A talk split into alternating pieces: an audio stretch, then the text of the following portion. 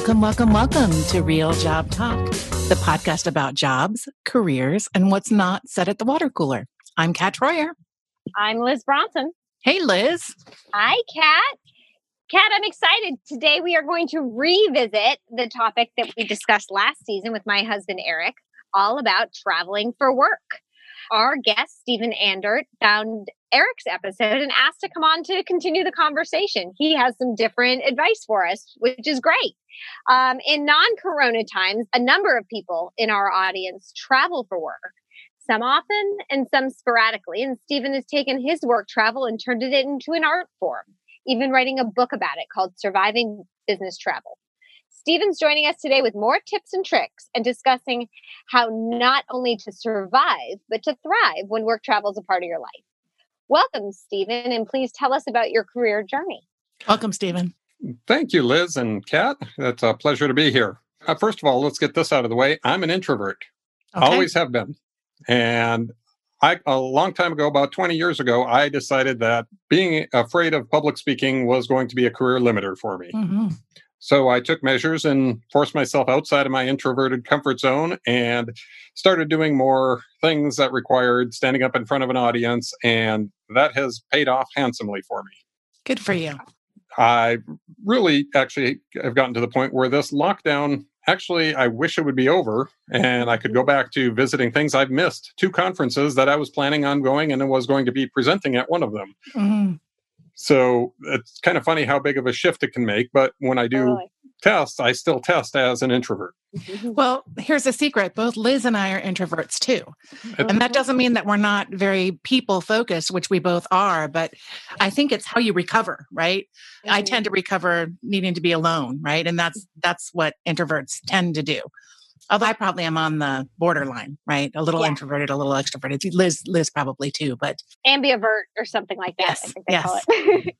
but yeah. I think it's great to, um, you know, pushing yourself out of your comfort zone has clearly had a positive impact on your career. So congratulations yeah. for that. Thank you. Yeah, I, outside your comfort zone is where growth happens, Amen. and that has uh, been been my mantra for for quite mm-hmm. a while. And I'm also in the tech field, which mm-hmm. I when I first got into computers, I said, perfect. I can work with computers and I don't need to deal with people. Just mm-hmm. hand me a piece of paper that says what you want me to do and I'll do it. Until I had that epiphany of uh, limitations that was going to cause me, I enjoyed that. And I kept doing it and continued to be an introvert in the tech world that occasionally would step outside of my comfort zone and do public presentations at user groups and different things like that it got to a point where I had an opportunity for a job that was a little further outside of the technical world, where I used my subject matter expertise to help support a sales organization for a large three letter tech company. Mm-hmm. and uh, my interview with my hiring manager there was one of the easiest interviews I've ever had in spite of 15 plus years at that point in my in my field because when I uttered the phrase Toastmasters, he was excited and ready to hire me on the spot. Mm-hmm. It's a great place to get experience doing public speaking, especially if you don't have much experience. It's it's mm-hmm. not very expensive, and there's usually a local chapter somewhere near where you live. The support that you get from that organization is incredible. You you can't do anything wrong. Uh, you get correction on how to make mm-hmm. things better, but you mm-hmm. you can stick your toe in the wrong uh, electric socket and uh, still you're everything's okay yeah that's a great that's a great learning environment right? To uh to just kind of accept that mistakes may happen but you just kind of learn from them and keep on going and with public speaking it's all about practice right? Right. And you get a cohort that's also learning the same skill and yeah. so that's nice too. It's just a great place if someone's wanting to build that skill set a place a great place to start or to go. Right. Also a room full of mentors. You can mm-hmm. people you can look up to and say ooh that was a really good speech yeah. I want to do more like that. Mm-hmm. And then you start seeing that kind of thing in places when you go and you're watching TV and mm-hmm. um, you know going to uh, keynote speakers at conferences and things like that, and you really learn a lot about what you want to do better to mm-hmm. convey your message. For sure, it helps you to connect with your audience. Mm-hmm. So that job involved traveling. They said it would it would be a 25% travel. Mm-hmm. And but they hired me actually for a position that hadn't even been created yet. And when they created it about six months later, that was part of a, a team, uh, the the Dirty Dozen. Uh, our manager called us, where we all were very focused, specialized technical people, and our responsibility was to support sales organization throughout the world. Mm-hmm. My first meeting with my new manager uh, was in another state, and while while I was there, he said, "And we've got this trip coming up, and actually, Steve, since you speak Spanish, we really want you to take this trip." and so basically, I did come home from that trip, unpack and repack to take a trip to Latin America. Wow. Did you end up traveling more than the 25% that you were uh, expecting? Yes. If, if you did the math, it was probably only about 50 or 60% of the, of the time that I was actually on the road. But it was frequently like I did one stint where it was a three week trip through five countries in Southeast Asia, uh, making a final stop in Australia on my way home. Oh wow. I bet I bet your family missed you. Yes. Well, I bet you have some wonderful tips to share with us about travel with all the travel you've done. It's almost a holy war. Do you carry on or do you pack a suitcase? And and for the most part, oh. People are divided black and white. They only see one side, their side, and that's what they always will do. And mm-hmm. I understand both sides. Yes, Eric Bronson is a carry on or die kind of kind of person. I gathered that, and I I work with somebody, and I was traveling with him a lot as I was getting trained in my current job, and he was nothing more than a backpack, and he mm-hmm. could make it a week on the road. I admire those people so much because yeah. uh, my husband would just love it if I could pare it down to be able to carry on, but that doesn't happen very often. No. And my philosophy is I will more likely bring a suitcase no matter how short the trip is mm-hmm. for a number of different reasons. One is I'm a runner mm-hmm. and mm-hmm. I don't care where I am. I look at it as an opportunity to run somewhere new. Mm-hmm. mm-hmm. Or somewhere that I've re- enjoyed running before. Uh, part of the territory I cover is Southern California, and one particular uh, customer was the closest hotel happened to be quarter of a mile from the beach. So I, I enjoy going for a run by the ocean. It's, sure, uh, me too. Me too. Me too. It, it, makes the travel worthwhile. Mm-hmm. But to bring my running gear and my tennis shoes and things like that, I need a little extra space. Mm-hmm. The other side is the making sure I'm prepared for anything. Um. I can't tell you how many times I started a trip uh, that was going to be a two day trip. And while I was there, something popped up, and I ended up, instead of flying home, flying through Charlotte to uh, do a customer event at a motor speedway or, uh, you know, just detours were very common and have been in all my traveling jobs. So you're against doing laundry on the road, then, I guess. I don't have time for that. Yeah. Um, and often, I mean, even even on my three week trip in Asia, where I could uh, even expense and sure. room service laundry do it, mm-hmm. I was on the road so much that I either had to pay the exorbitant uh, one hour prices, uh, which mm-hmm. are double and triple mm-hmm. the hotel prices, which are already mm-hmm. steep. Even that was tricky because of when I arrived, when I needed to be able to wear my suits, and mm-hmm. when I needed to get them back. Makes sense. If you aren't positive of your itinerary or your itinerary could change, be safe for all, or be, I should say, prepared for all situations. Exactly. Makes sense. So that's it, it's not really a religion with me. If I if and I have take, taken a couple trips with uh, only a carry on, and I'll have my bag for with my laptop and things I need for work, and I'll have my my roller bag that uh, fits in the overhead. Mm-hmm. And I'll try that for a few shorter trips. If I'm only going to, if it's only an overnight and I don't think the chances are very high that I'm going to get extended, I'll, I'll try that. And a couple of times that's bit me. So. so you have a travel blog, right? And um, we're curious to know what your kind of thought was in creating the, or the motivation behind creating that my travel book really came out of I've got a lot of friends and and they would say you know I'd post pictures from uh, you know east coast of South America on one day and the west coast of South America Ooh. on the on the next day. And uh, saw the sunrise wow. in, in uh, Buenos Aires one day and the uh, sunset in uh, Chile uh, the next. And they said you know following you on Facebook and social media is like following the travel channel. Mm-hmm. I need to ask you questions before I take my next trip and you know I, and then i the other side was i heard i had a lot of conversations with people you know i'd be talking with somebody and they say wow you travel a lot i wish i could get a job that had that much travel and somebody else would would overhear or would pipe into that conversation oh yeah it seems it seems like a lot of fun but once you start doing it it's not all sunshine and roses And that's the kind of person that I also wrote it for, for both mm-hmm. of those mm-hmm. people. The ones that are mm-hmm. excited about, ooh, I want a business travel, and the ones mm-hmm. that are burnt out on it and mm-hmm. say, I don't want to do this anymore. And if you don't want to do it, that's fine. But if you don't want to do it because you're not taking full advantage of the opportunities that are there, there's ways you can make anything more fun. Mm-hmm. That's so true. So, talking about opportunities, what are some of your top opportunities for people who find themselves traveling a lot for work? One of my favorite things to do is to experience the world through food.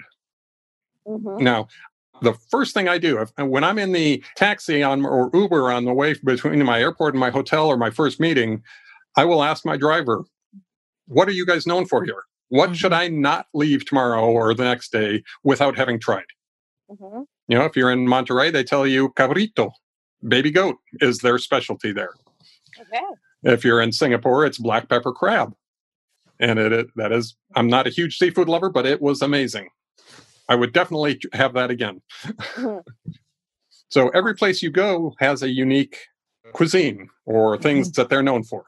And you get to understand more asking people questions about food, and people are always excited to tell you about their home.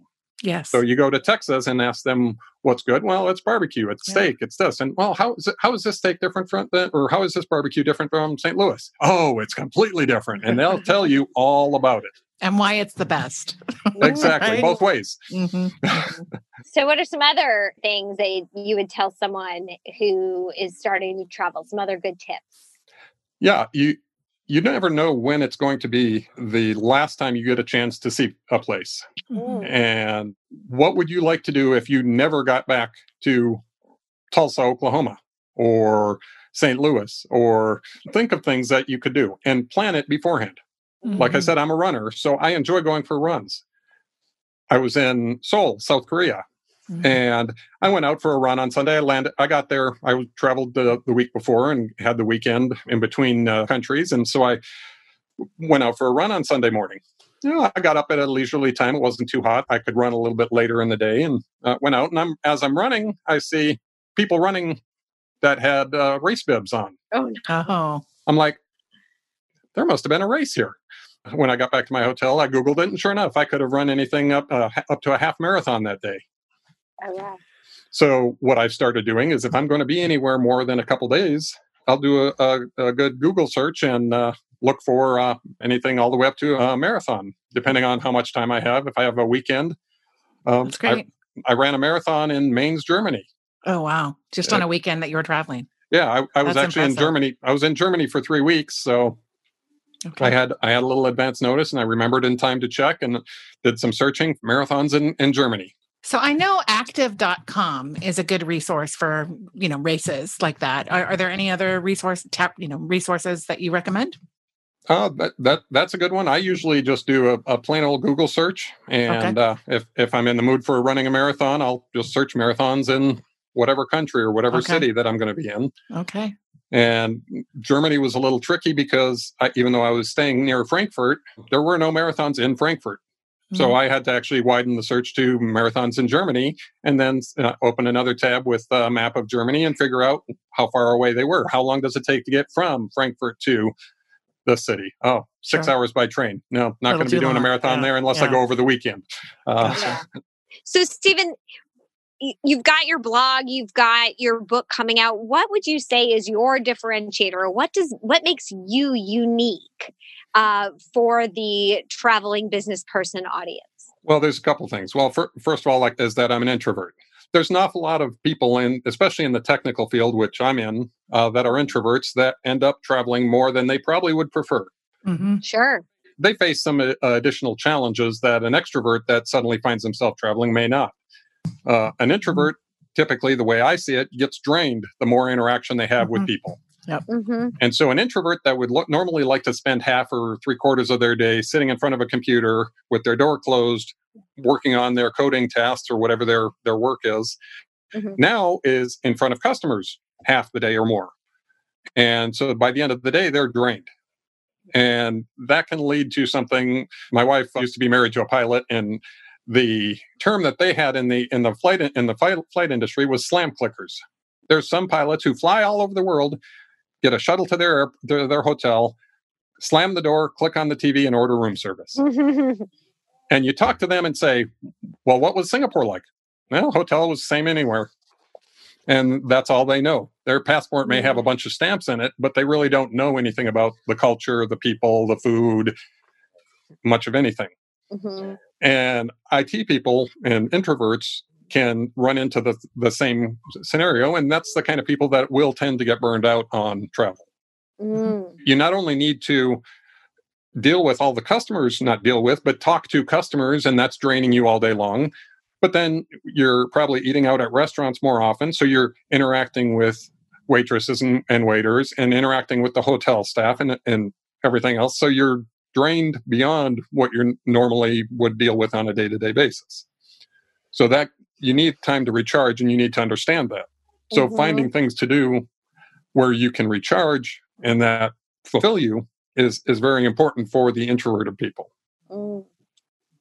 And I suppose it doesn't really matter what it is as long as it's something that recharges you, right? Mm-hmm. It's probably different people have different things. What, what what do you do to recharge when you're feeling a little First of all, I almost never turn on the TV. Mm-hmm. Not a rule or anything. I just am not interested in TV. And I know that will not recharge me because it's just more people. Mm-hmm. Mm. I'm a reader. I love to read. Mm-hmm. I'm on pace this year to read 30 books. Oh, good for you. And next year, I'm going to increase the dare and go to 40. Awesome. The other thing, I kind of circle back to the previous question. Another thing that separates me and gives me a, a little different angle on what I can bring to, to people is the fact I was raised in another country. Uh, I grew up. I grew up in Ecuador. Ah, cool. So that exposure gives me a, a different take on different cultures, because I even see different cultures within the U.S. Because my mindset, in a lot of ways, is Latin, more Latin, as much Latin or more Latin than American. Mm-hmm. So I bring that, and I can help people see the differences are what make humanity great. Yes. I think the differences are, are always good, and and uh, noticing noticing those differences and embracing them actually shows us how much more alike we are. Mm-hmm. So you travel nationally and internationally, right? Yes. How do you handle the time differences and keeping your body healthy and active, and you know, in alignment with the time zone changes and the climate changes? Yeah, there, there's a lot of lot of tricks. One of my favorite ones uh, that I really I discovered by accident, but noise canceling headphones help reduce the impact of jet lag. Okay. And I read somewhere that it's the noise of the jet engines that is what drains the body. Really? And yeah. I don't remember where I read that, but I tested it out and I swear by the noise canceling head- headphones. So that's that's one of the things. Another is that you need to reset your biological clock to local time as soon as you can, or if it's a big time difference, even beforehand. Mm-hmm. If you can st- go to bed an hour or two earlier and get up an hour or two earlier for a few days before you leave, that's going to pay off huge when you when you get to where you're going. The other thing is when I land, I always try and get a little exercise. My ideal trip is I land in the mid afternoon, go out for a short run just to stretch my legs and kind of see the sights, have a light dinner, and get to bed at a an early bedtime for local time zone. Mm-hmm. Get up early and have a morning run just to reinforce with my body that this is morning. Mm-hmm. Mm-hmm. Great. Those are good tips. Mm-hmm. Yeah. So you told me when we talked earlier that you bring a kit with you on all business trips that helps with your health. Well, it's got a little bit of everything. I've got a uh, set of supplements, and everybody needs to figure out what supplements work best for them and and things like that. But mm-hmm. when you're on the road, a lot of times you don't get to choose what food you want mm-hmm. or what food you want to eat, and you might end up eating a little less nutritious than you would like to. Mm-hmm. So having enough supplements to to help your body carry you through that. Different other other uh, things like melatonin. If you are on a really ch- a crazy time difference you know, it makes sense to try a little melatonin to help you fall asleep the first day or two you're there mm-hmm. and gets you back on the right time zone. But the other side is the, if you run into a problem where you get sick or you have a headache mm-hmm. or you get the flu, um, mm-hmm. you can't just walk into a CVS when you're in Bogota. Mm-hmm. And if you do find a pharmacy, and you will, it's a whole different uh, uh, ball of wax to ask for specific, you know, I need a decongestant.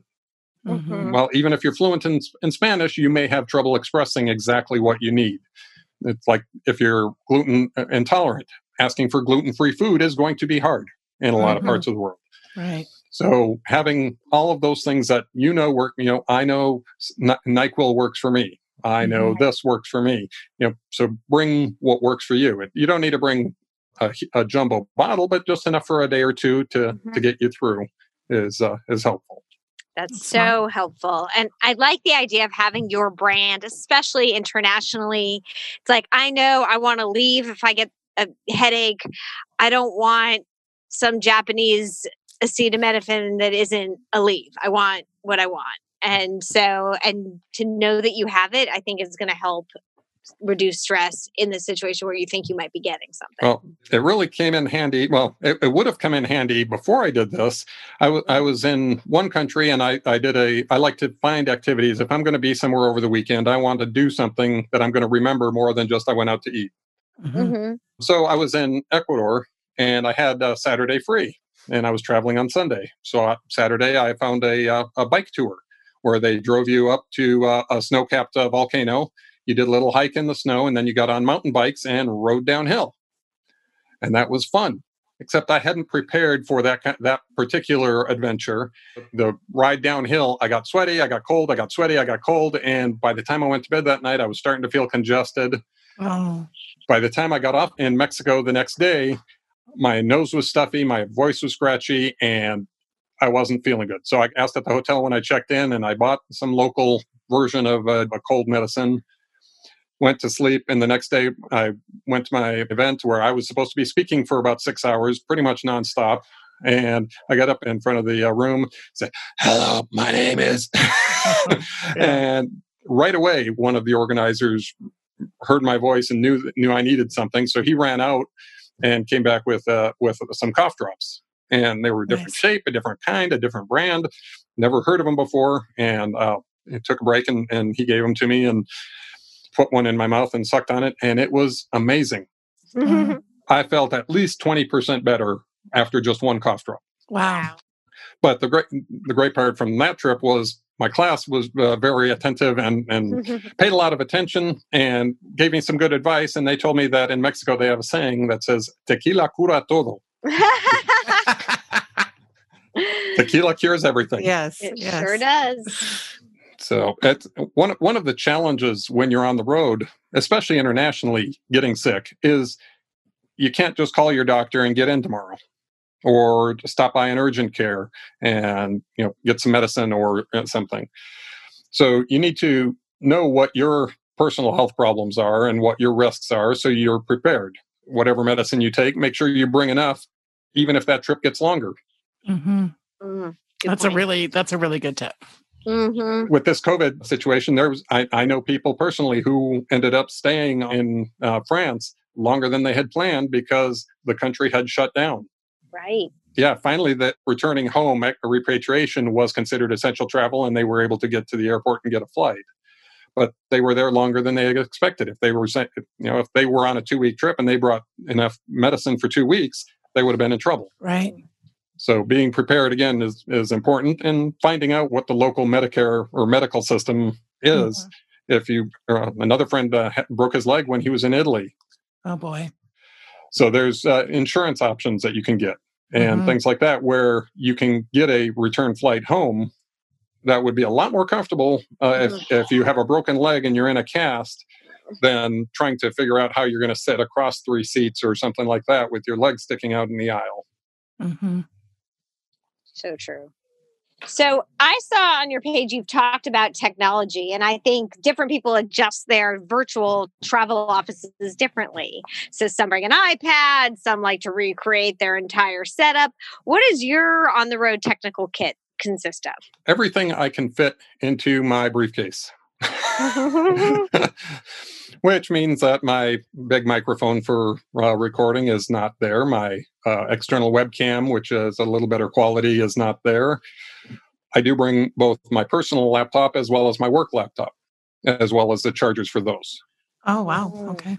That's just a choice I've chosen chosen to make. I don't like uh, intermingling uh, personal and and business, Uh, so I use my personal laptop for anything I want to do. Any uh, things like when I was writing the book, I did not write the book on my work laptop.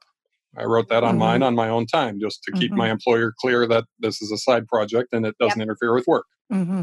Smart. Besides the fact that my work laptop is a Mac and I'm, an, I'm a Windows guy, so I really don't like my work laptop that much. Mm-hmm. Has your work laptop ever broken when you've been traveling? And I mean, were you grateful you had your own ba- your own laptop as a backup?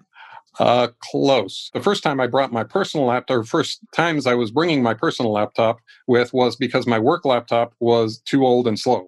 So I brought my personal one so I could do presentations and things like that and not make the customer wait 20 minutes while my mm-hmm. old decrepit machine booted up. Mm. So I flew, and, uh, I think it was El Salvador, and landed like at 10 o'clock at night.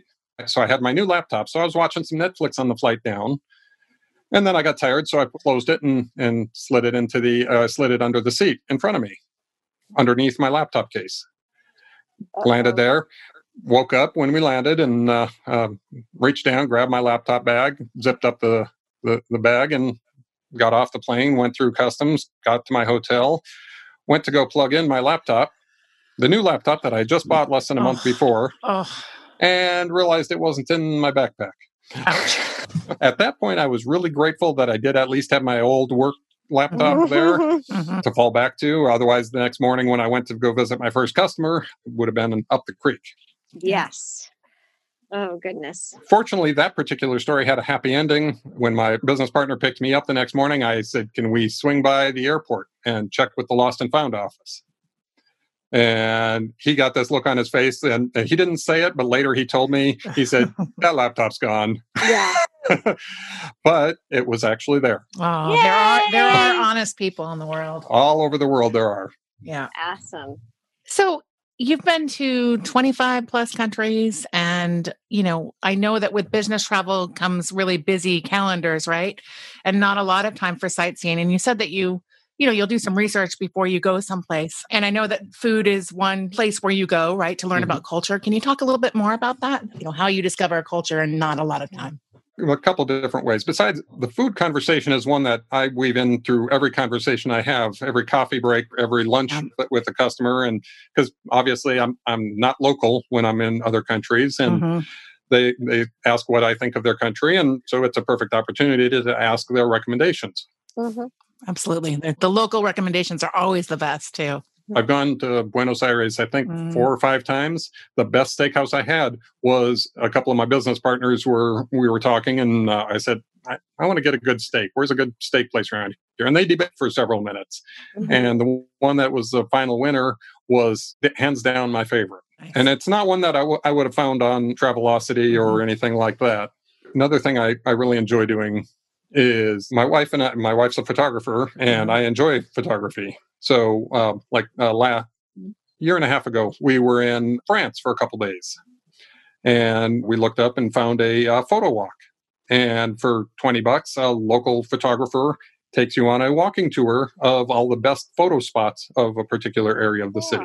Ooh, that sounds like fun. Yeah. Other places I've been, I've done just uh, walking tours. Somebody local is just giving a walking tour. A lot of times that's no cost other than a tip mm-hmm. and they give you some of the the lowdown on uh, you know how the how the city's changing, things like that, and some of the the in, inside secrets.